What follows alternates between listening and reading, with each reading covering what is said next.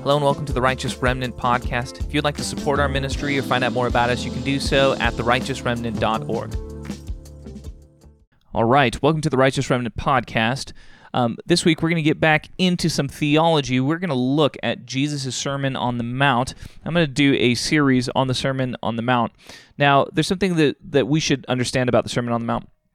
This is really Jesus' summary of Torah. Okay, so Torah is the first five books of the Bible, right? Um, Genesis, Exodus, Leviticus, Numbers, and Deuteronomy.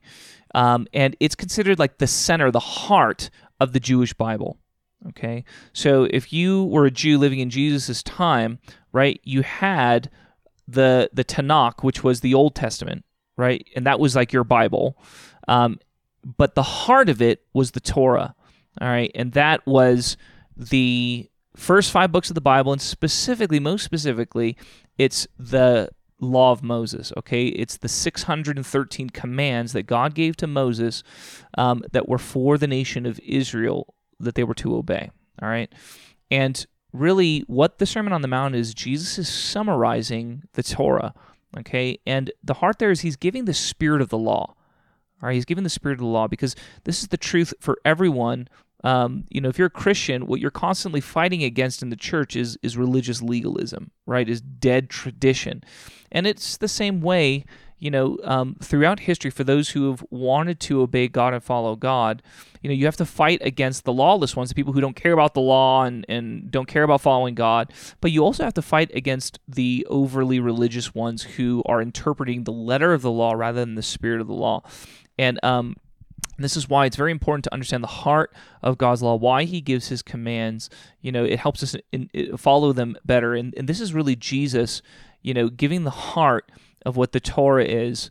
And um, I think if we understand the Sermon on the Mount well, then what we're going to understand is that Judaism, you know, uh, true faith in Jesus' time, right, which was Judaism, the worship of Yahweh, um, was a was a true religion. It was it was it was the true religion because a lot of the times the way that we look at it as Christians is we look back on the Jews and we're like, oh, they were hopelessly corrupt. You know, they're hopelessly corrupt. They're hopelessly lost and, and evil and legalistic and all this kind of stuff.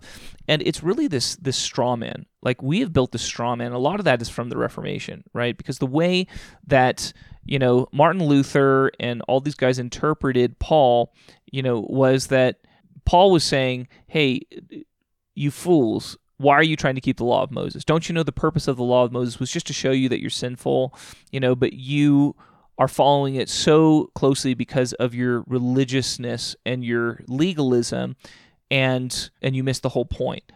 And I think that that's ty- that's a caricature. That's a that's a bad understanding, okay? This idea that Judaism was a religion of of law and now Christianity is a religion of grace. All right, that's a very popular conception that that persists to modern days, right, to our current times. And when you hear a lot of pastors today speak about the law of Moses, they're going to speak about it in very negative ways. It's because they don't really understand it. One of the big problems in the church is we don't understand the Old Testament very well. Okay, and I've said this before, but this is exactly what Paul warns about in Romans 11 about becoming arrogant towards the natural branches speaking the nation of Israel. And many Christians are still extremely arrogant, right? So I always encourage Christians to try and understand, um, you know, historic Judaism properly. And what you're going to see is that there was a lot of good things and there was a lot of bad things, right? But you can't look at them like they're all you know hopelessly lost and you just understand the bible so much better than they do that to me is is is real arrogance okay Okay, so today what I want to do is I want to cover just the beginning of chapter 5 of the book of Matthew, right, getting into the Sermon on the Mount. All right, it says this Now, when Jesus saw the crowds, he went up on a mountainside and sat down. His disciples came to him, and he, and he began to teach them. And he said, Blessed are the poor in spirit, for theirs is the kingdom of heaven. Blessed are those who mourn, for they will be comforted. Blessed are the meek, for they will inherit the earth. Blessed are those who hunger and thirst for righteousness, for they will be filled. Blessed are the merciful, for they will be shown mercy. Blessed are the pure in heart, for they will see God. Blessed are the peacemakers, for they will be called children of God. Blessed are those who are persecuted because of righteousness, for theirs is the kingdom of heaven. And blessed are you when people insult you, persecute you, and falsely say all kinds of evil against you because of me. Rejoice and be glad, because great is your reward in heaven. For in the same way they persecuted the prophets who were before you. Okay, let's pause there. So this is a very famous passage called the Beatitudes, and um, I think it's very hard to for people to understand. I think it's very hard for people to understand what Jesus is talking about. Okay, so I want to give what I think is the key to understand this section of Scripture. Okay, the key is the kingdom of God. All right, that is the key.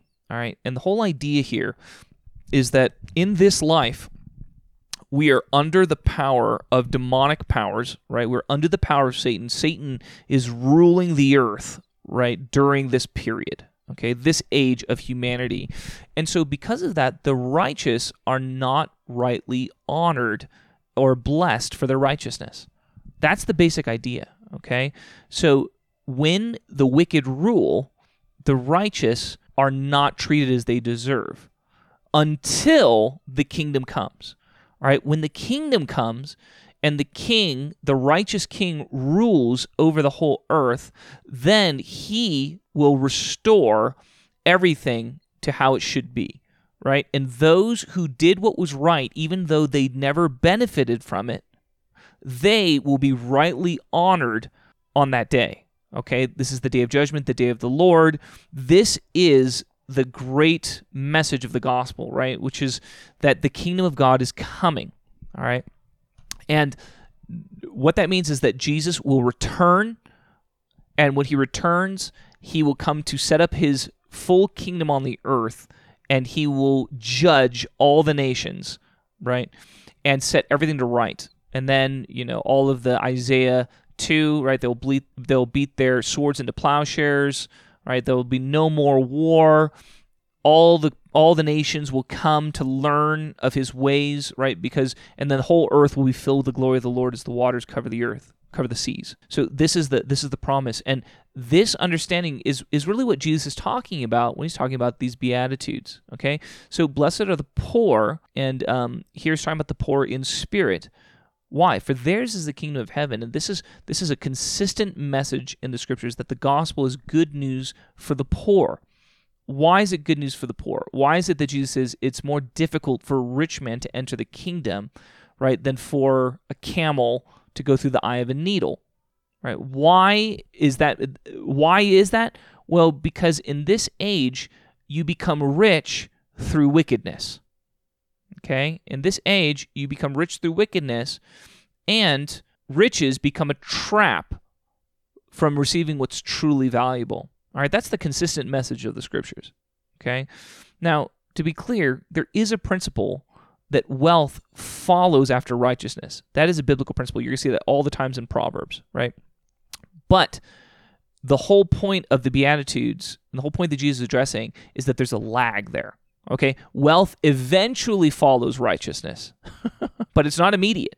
And that lag, that interim period where you're doing what's right, you're acting righteously, but where's the wealth? That's the period where you can have assurance that the wealth will come.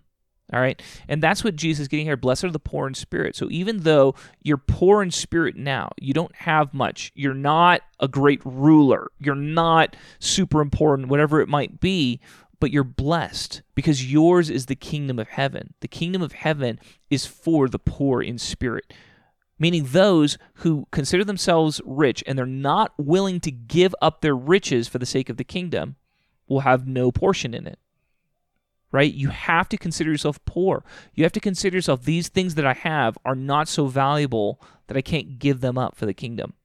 All right? That's why when that's this is the state of humility, right? Jesus, I don't have much, but what I do have I give to you. Right? That is the state of a, a disciple. Someone who says, "Jesus, I don't have much, but it's all yours." All right? And theirs is the kingdom of heaven. Okay? So, verse 4 Blessed are those who mourn, for they will be comforted. Now, this doesn't mean blessed is everyone who's sad. That's not what I mean. Anybody who's sad is blessed, right? I've I've definitely heard messages like that, and who knows, I might have said something like that in the past. I don't know, but that's really not what Jesus means here. Okay, Again, you need you have to understand the rubric. These he's blessed are those who mourn, right? They're mourning because of that state of imbalance. They're mourning over the wickedness in the earth, right? You're going to see this throughout the Psalms, for example. You know, why do the wicked prosper, God? Why do the wicked prosper? I think that's Psalms mm, 57, if I had to guess, right?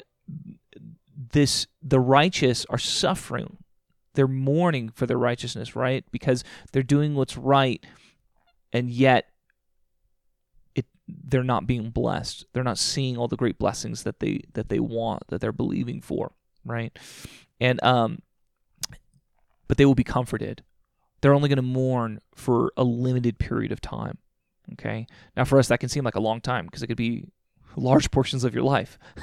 right? If you're Jeremiah, Jeremiah is the picture of mourning, right? Like he literally wrote Lamentations, okay? Because he's he was in Jerusalem warning them over, please repent, repent, because God's going to send the Babylonians to enact judgment on you for your idolatry and rebelliousness. And he's saying, repent, turn back to God.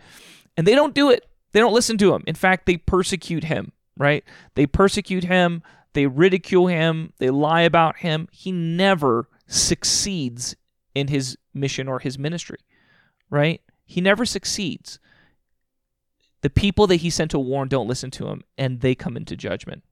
All right? And then jerusalem is destroyed and he writes the book of lamentations right? Which where he's lamenting over the state of jerusalem. All right? That he is the picture of, of the righteous sufferer right? Um, who does everything right but doesn't see the full blessing okay? Why should he have hope? Because he will be comforted in the next life? I can understand that for many people that's not going to sound very comforting, but it is. That is the ultimate comfort. The ultimate comfort is no matter what hardships we go through in this life, no matter how we are wronged unjustly, no matter what we suffer for the sake of righteousness, no matter any of those things, we will be fully comforted. Not just a partial, not just like, I'm sorry you had to go through that, that was so bad. No, it's, I'm sorry you had to go through that, but it was necessary, and now receive the full reward for your faithfulness right? And that reward will last for eternity. And when you receive that reward, you'll be like, it was it was so worth it. It was so worth it to go through what I went through and continue to do what's right, even though I was tempted right, to despair and to give in completely to a lack of faith and a lack of hope and curse God and all this kind of stuff. Even though I was tempted to do that, it was right for me to stand fast in my obedience and my faithfulness to the Lord. Okay. And then you're going to be fully comforted on that day. Okay. Blessed are the meek. All right. Verse 5 For they will inherit the earth. All right. Now, I, I appreciate Jordan Peterson you know talks about meekness as you know the way he puts it is eh, blessed are the meek are those who carry swords and know how to kill everybody, but they keep their swords in their sheath, right? There, it's power under control.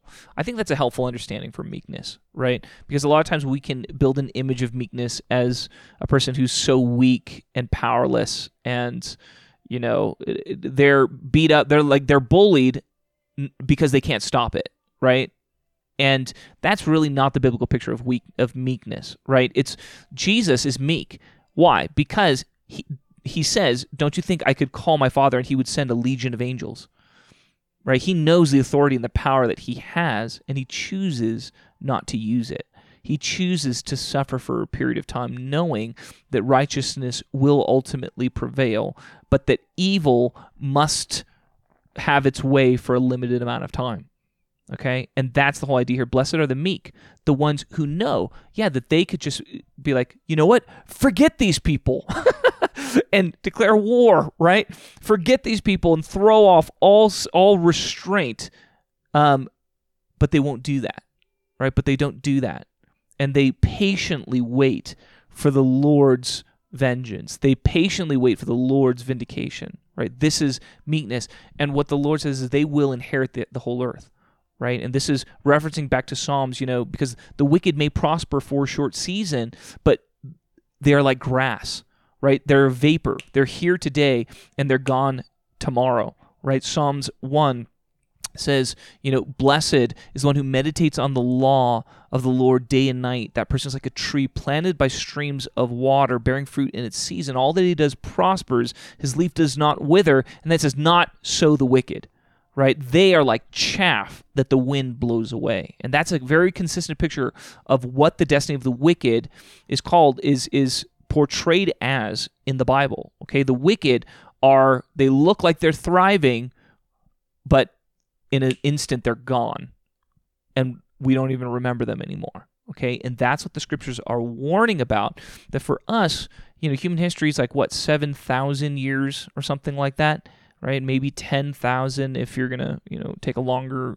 picture but to the lord this is like this is nothing all right? A 10000 year history is nothing to the lord and it will be nothing to us in a million years. A million years from now we'll be like remember when you know, the wicked ruled the earth. remember?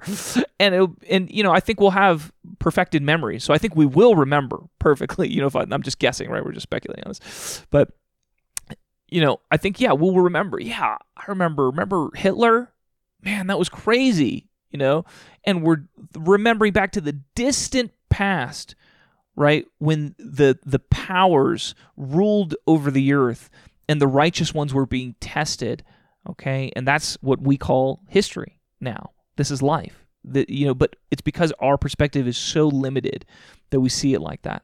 Okay, but the meek ones, the ones who do what's right, even though they have the power to try and force change on their own, right? They will inherit the earth, right? They're going to be rulers in the age to come. They will be given authority, right, and power for eternity. Okay, that's the promise. Okay. Blessed are those who hunger and thirst for righteousness, for they will be filled. Okay. And again, this is the idea of uh, you look around and there's unrighteous, there's temptation everywhere. There's sin everywhere that you could participate in, that you could do. But there are those who are hungry for righteousness, hungry to know God and to know His ways. And they say, No, I'm not going to indulge myself in the wine of the world. I'm not going to indulge myself in all the pleasures that the world has for me, right? And to be clear, I'm not saying you can't have any fun, right? But the the the purpose, the point is, I'm not going to live for those things. That's not what I'm living for. I'm hungering for righteousness, and it promises that they will be filled. Okay, they will be filled. They will receive that righteousness that they're hungering for. Okay. Verse 7 Blessed are the merciful, for they will be shown mercy. That is a consistent theme in Scripture. Okay. You're only forgiven of your sins if you forgive others. All right. Again, that presents a real problematic, you know, um, interpretation for you know, anybody who argues that you have to be completely sinless in order to go to heaven. Okay. Then you get into the the the problems of well, okay, then I receive Jesus' righteousness, but what happens if I sin after that? Okay, um, what what happens if I you know what happens if I sin twenty times? Right? What happens if I start practicing sin? Like you start to run into all of these complications. So it's much better to understand that we have a righteous standing in Christ. We don't get his actual moral goodness. It's not like when God looks at us, he can't see our sin. It's that when he looks at us, he understands that we belong to him because we're in Christ. So we have a righteous standing in Christ. Okay, but we will still be judged according to our works. Okay, so we receive eternal life on the basis of our righteous standing of being in Christ. Okay, but our works will still be judged. And insofar as we show mercy to others, God will be merciful to us. All right, that should give us incredible motivation to be merciful. Because I don't know about you, but I really, really want God to be merciful to me in in judgment. like it's and you're going to see this principle multiple times, right? For example, you know, the Pharisees they they say, you know, we are not sinners. And so Jesus said, because you claim to be without sin, your sin remains. What's going on there? Well, the whole idea is that they were not merciful to others because they saw themselves as morally superior. And that's because they didn't understand, they couldn't see their own sin.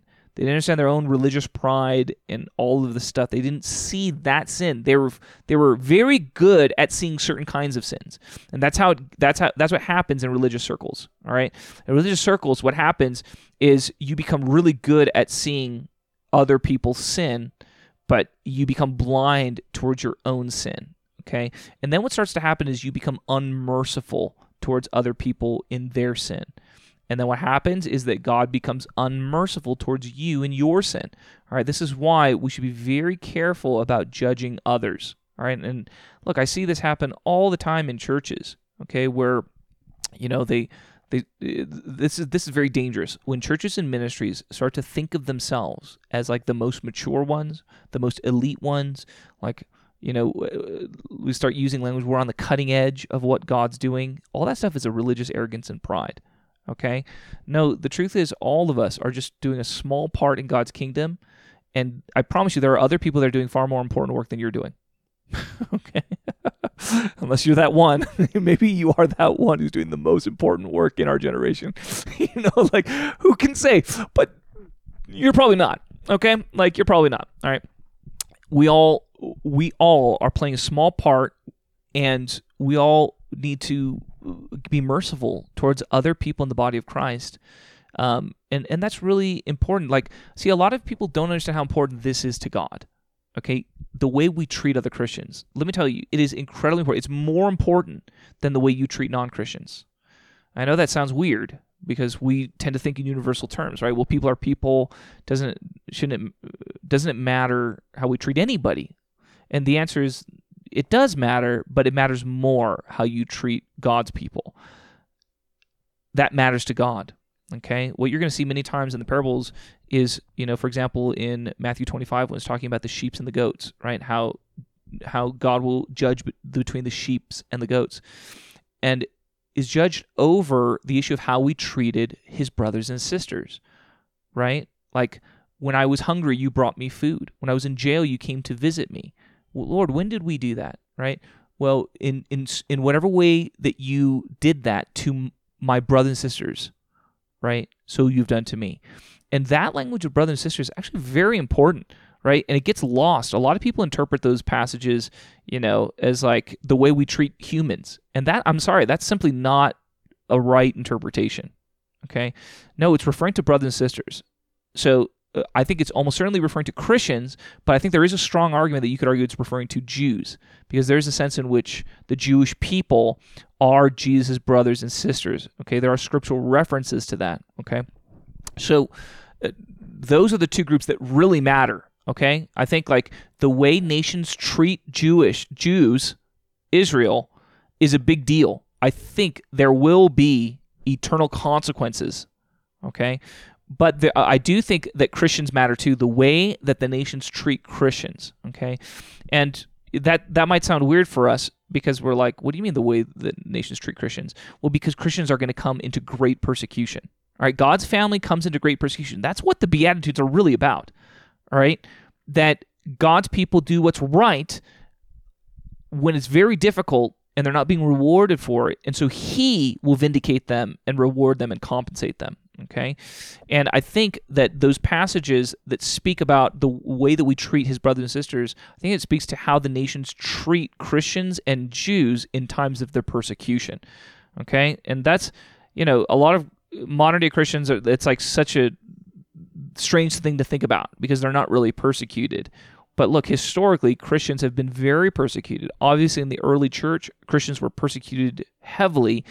And in huge portions of the earth today, okay, in parts of China, okay, in places um, in the Far East, in the Middle East, there have been so many martyrs in the past, you know, 15 years, okay? Like ISIS drove Christianity out of that entire region of Syria and Iraq. And how did they do that? Well, they persecuted them. They killed many Christians, all right, and many others fled.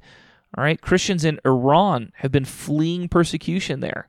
Okay, like uh, uh, Christians are being persecuted all over the world. Maybe you know, as as 21st century Westerners, we haven't experienced it, you know, um, a lot. But this is important to God because they're these are His children. All right, when we're talking about Christians. These are His children, and so it matters the way that we treat His children. And He hates it when His children are bickering and fighting amongst themselves and dishonoring each other and all this kind of stuff. He hates it. Now, if you're his child, you're still precious to him. So he hates it when people are doing it to you, and he hates it when you're doing it to others of his children, okay? So this is very important to the Father, right, that we dwell together in unity. All right. So I say all this to say, blessed are the merciful. It's very important that we treat others with mercy, especially in the body of Christ. Okay, especially in the body of Christ, we must be merciful towards one another.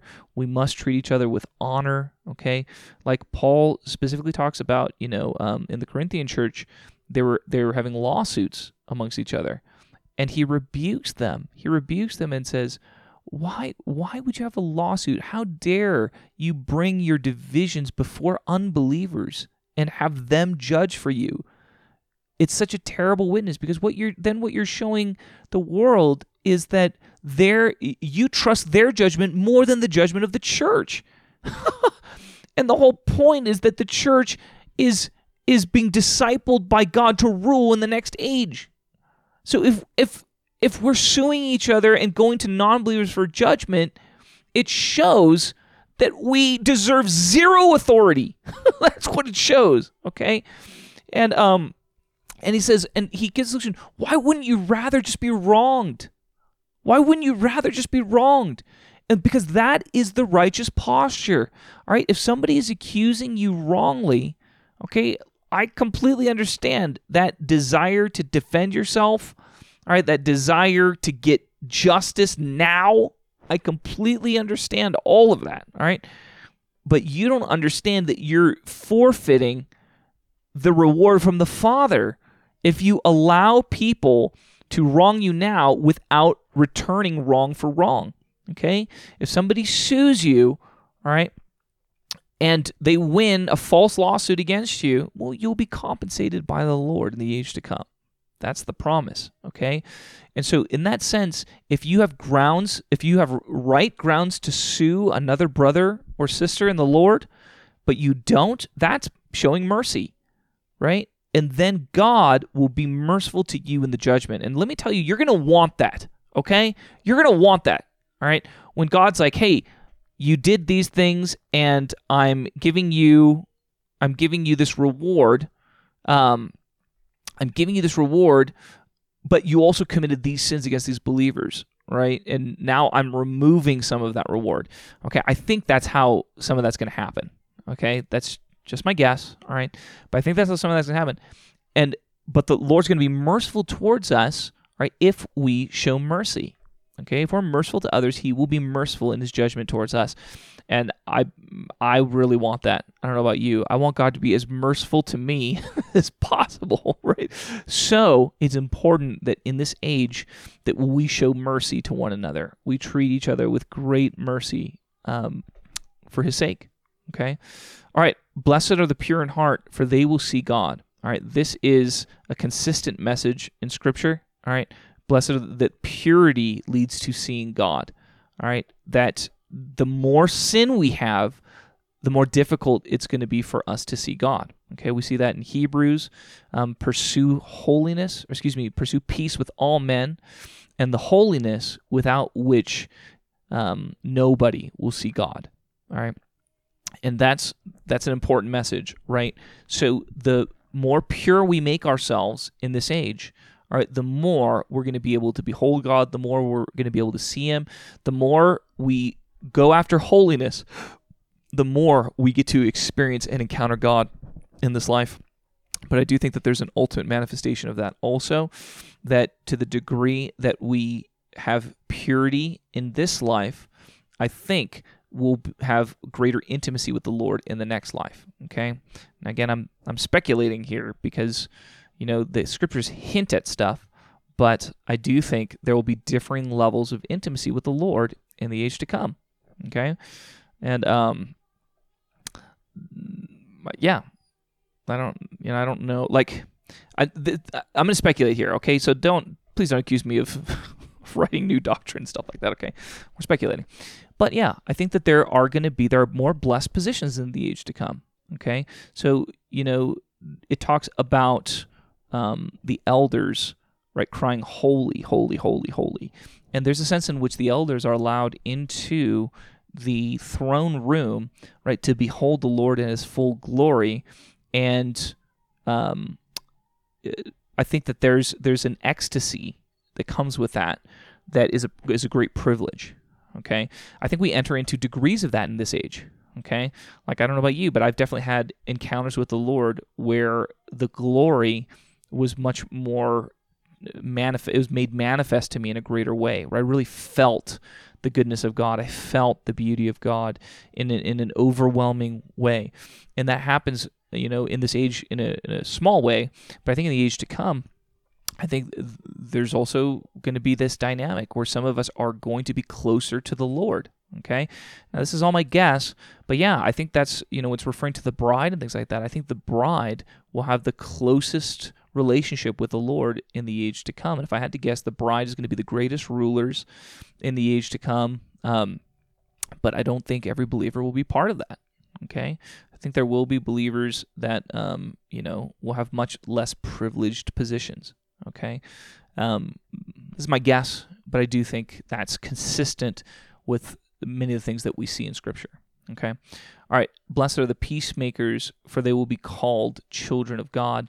Um, you know, this whole idea of uh, not taking vengeance yourself, right? It's it's the, the, very similar messaging here, right? It's waiting for the Lord, right? Trusting in the Lord's judgment, right? Again, you're going to see this over and over and over again with all the heroes of Scripture. All of them had to had to go through this process, right? Job went through this process where he was, you know, all this terrible stuff happened to him and but he refused right to accuse God doing evil, curse God and die. That's what his his wife was telling him to do, but he refused, you know. And um and eventually the Lord restored to him, right? And that's just a small picture of the greater reality that we're all going to see.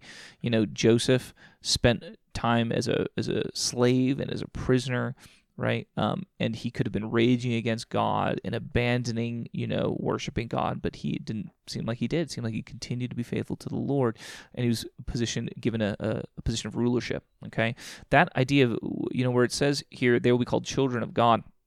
You know, the the sons of God is the term is the title for the greatest rulers in the Old Testament. Okay, they're called the sons of God, the Ben Ben Elohim. Okay, and if I, encourage you to listen to Michael Heiser, who is a theologian at Logos Bible Software, who really does a good job of fleshing out the whole idea of the Ben, ben Elohim and the divine council.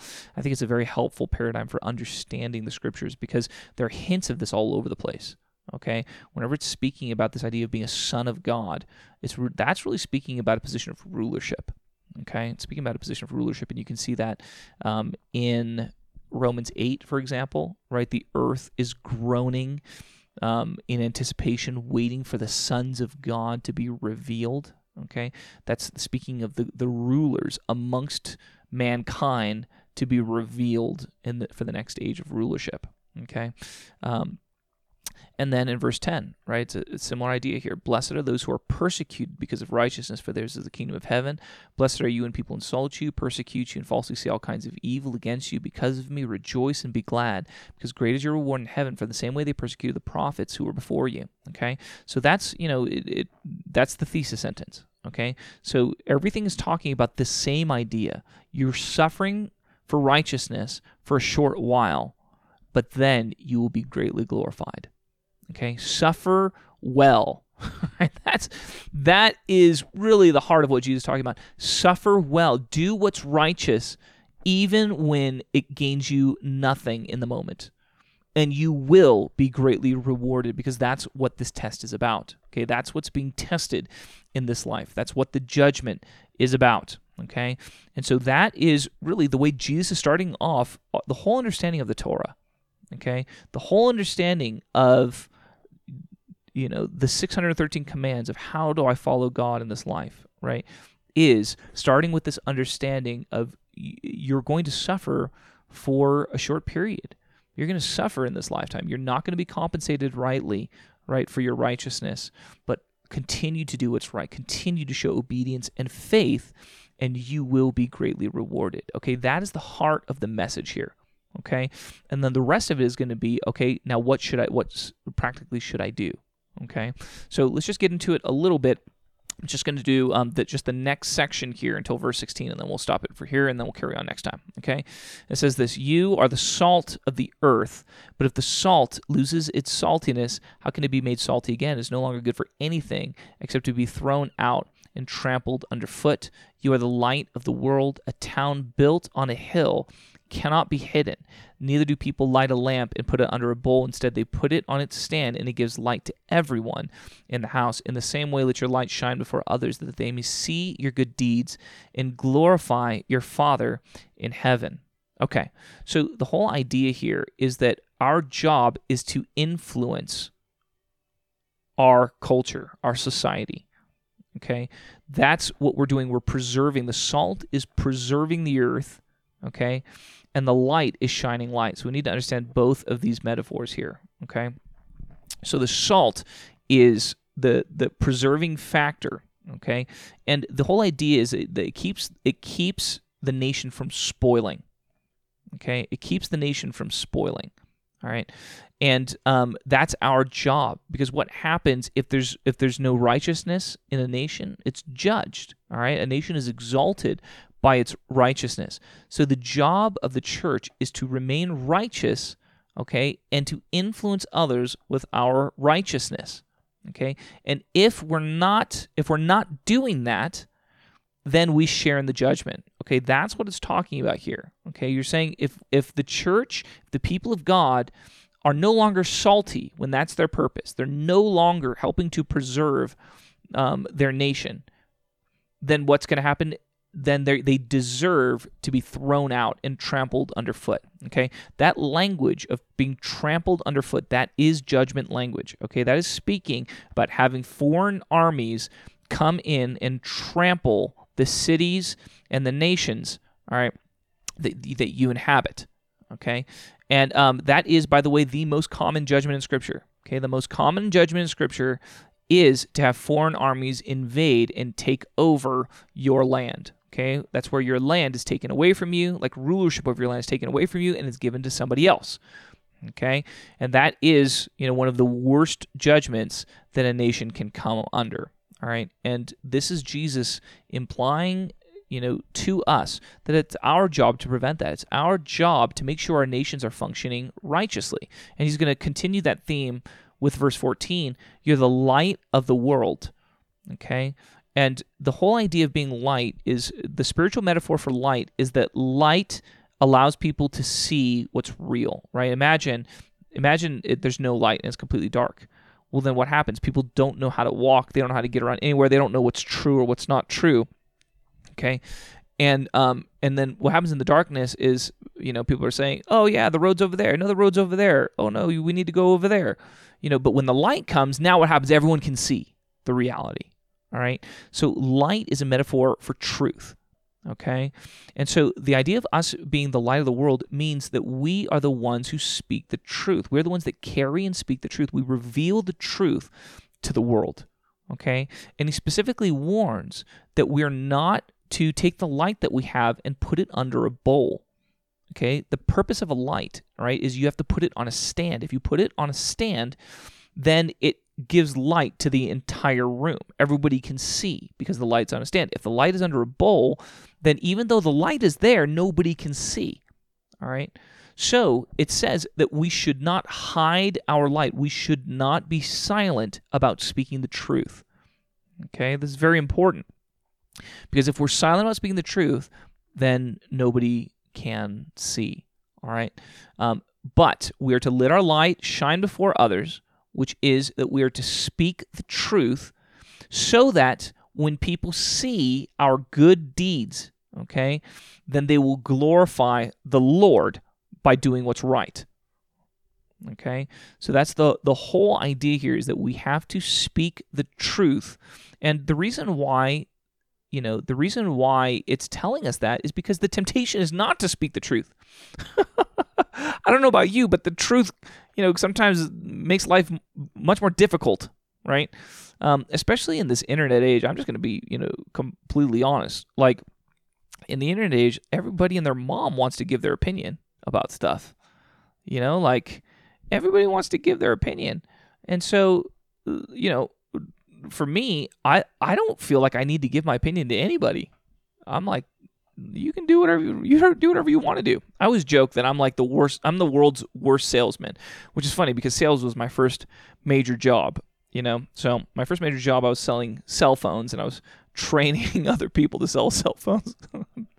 yeah, that was not a good hire by my boss at the time. But anyways, you know, I was joked that you know the the problem with me as a cell phone salesman is like if somebody's like, you know, I just think that that phone that you know that other store is selling would be better for me. I'd be like, yeah, it might be.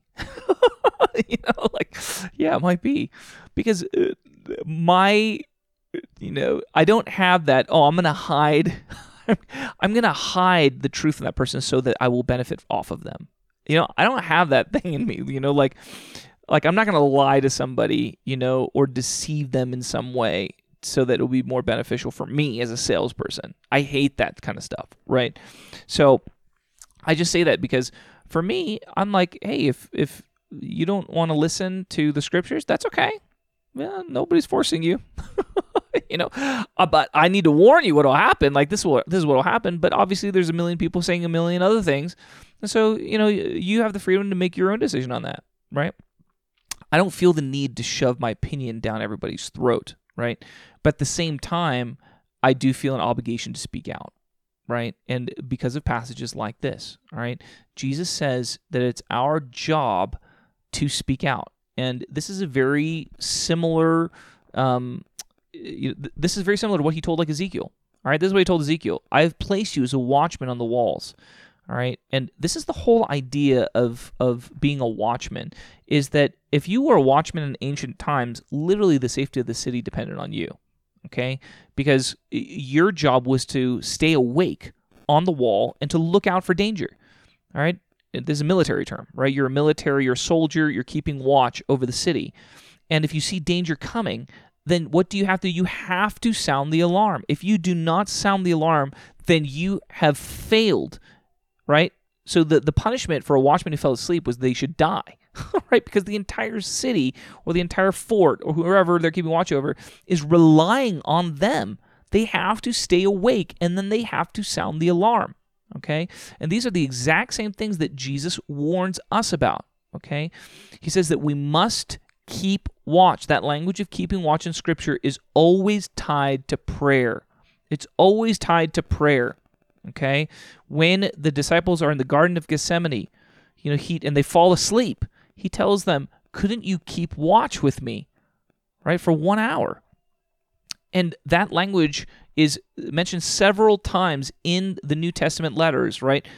make sure to keep watch. And the whole idea there is to remain vigilant in prayer. Okay? Because prayer is the place where we as people spiritually see. Okay? If you lose your connection to prayer, what happens is you become spiritually blind. And I just have to say that this is very common in the church. It's very common. When leaders lack vision, it's because they have fallen asleep at the watch post. All right, they've fallen asleep. They're no longer vigilantly keeping watch on the tower walls. And so, because of that, they don't see the danger that's coming. And this is the danger for us. When we fall asleep spiritually, we lose vision for the kingdom, we lose passion, we lose urgency. Then what happens is the danger is coming upon us and we're not sounding the alarm. All right. And, th- and this is the problem. Look, our nation, speaking of America, but you know this could be just as true for many other nations around the world, including Korea. All right, has backslidden like crazy in our generation. We have backslidden like crazy in our generation. I think there should be this incredible urgency in the people of God to be like, hey, America, you need to wake up because danger is coming, right? Because we have abandoned God, our faith in God, God is going to remove the great influence, the great wealth, the great safety that He has given us in previous generations because of our faith. That is coming. All right. That should be a message I think the entire church should be trumpeting loudly. Okay. Now, I'm not saying we have to do it in a really controlling, mean spirited way or anything like that. Okay. Um, but a clear warning has to be called right? America, return and repent. America, return and repent. Okay? Return to faith in God. Because if you don't, He will remove your blessings. Okay? But what you're going to see is that many churches do not want to say anything like that. Many pastors and leaders do not want to say anything like that. Okay? And, you know, th- there's a lot of justification. Well, it's going to turn people off to the gospel. We want them to know God's love and His mercy with all sorts of bad reasons, in my opinion. These are all bad reasons because they're all unbiblical reasons. Okay? If we just look at the biblical witness, we can see that throughout church history, the people of God have sounded alarms and warnings, right, when judgment was going to come on the land, including Jesus, right? Jesus gave the clearest warnings out of anybody. He gave them very specific warnings. You see this temple, this great temple that's here right next to us that we're at, that not one stone will last on another. All right? It's all going to be torn down because you miss your time of visitation. All right? He warned them so strongly about the judgment that was to come. Okay? That should be our job too. Why? Because if we're awake, if we're alert, if we're keeping watch, we're remaining diligent in the place of prayer, then what happens is we can see the danger coming. We feel the urgency of what is coming. All right. And then we have to sound the alarm. That's what it means to be a watchman. We have to sound the alarm. We have to warn the people of what's coming. And God told Ezekiel, if you do that, then the blood is their blood is not on your head. Okay? Even if they don't listen to you, it's not your responsibility. You did your part. Okay? And I just say I feel the exact same thing, right? That my job is to speak out and warn. And then it's not my job whether people listen. I can't I can't make people listen. If people didn't listen to Jesus about stuff, they ain't gonna listen to me. you know, but the, but some will. But some will, right? And and that's that's our job as believers, right? That we are to warn people about coming judgment. We are to warn them about God's standards, all right? And um and then then if judgment comes, well, th- they won't be on my head. Okay? And that's important, right? That's important. If judgment comes, it won't be on my head. And in fact, then the judgment will actually become a blessing to me, right? Now, to be clear, I'm not necessarily saying that you're going to enjoy the judgment that comes on your nation. But I am saying that the reason why God brings judgment is be, is not because he just wants he just gets so fed up with people that he just lashes out and starts beating them like an abusive father.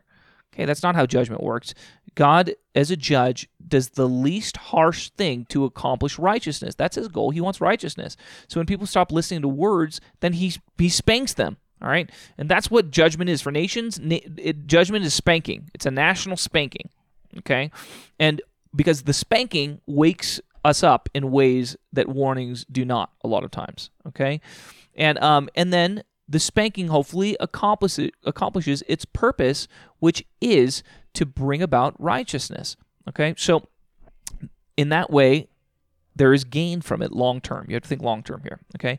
And that's our hope that God w- is faithful and that he will honor those who have done what's right right? And that his judgments will bring about blessing in the long run, okay? And so, because of that, our job is to sound the alarm even if people will not listen to it. We still have to speak it out. Okay? We still have to speak out what God is saying. We cannot keep silent. All right? And I, I lovingly say, you know, because there, there are many today who argue that we need to keep all of the offensive parts of the gospel or the Bible as silent as possible and I just lovingly say there's no uh, there's no example in scripture of this. There's not. Okay, that's what Jesus did, you know, when he was trying to judge a people, you know, and he alone has that right, um, you know, to hide the truth and stuff like that. Um, but look, if if we're actually trying to warn the people, um, because there are people, right? Um, we need to lovingly speak up and warn them. Okay, that's our job. Okay, so that's the beginning of the Sermon um, on the Mount. That's Matthew 5 verses 1 through 16. I hope that's helpful for giving getting you know some hopefully more Jewish understanding on on on these passages and things like that. Okay? All right. God bless you. See ya.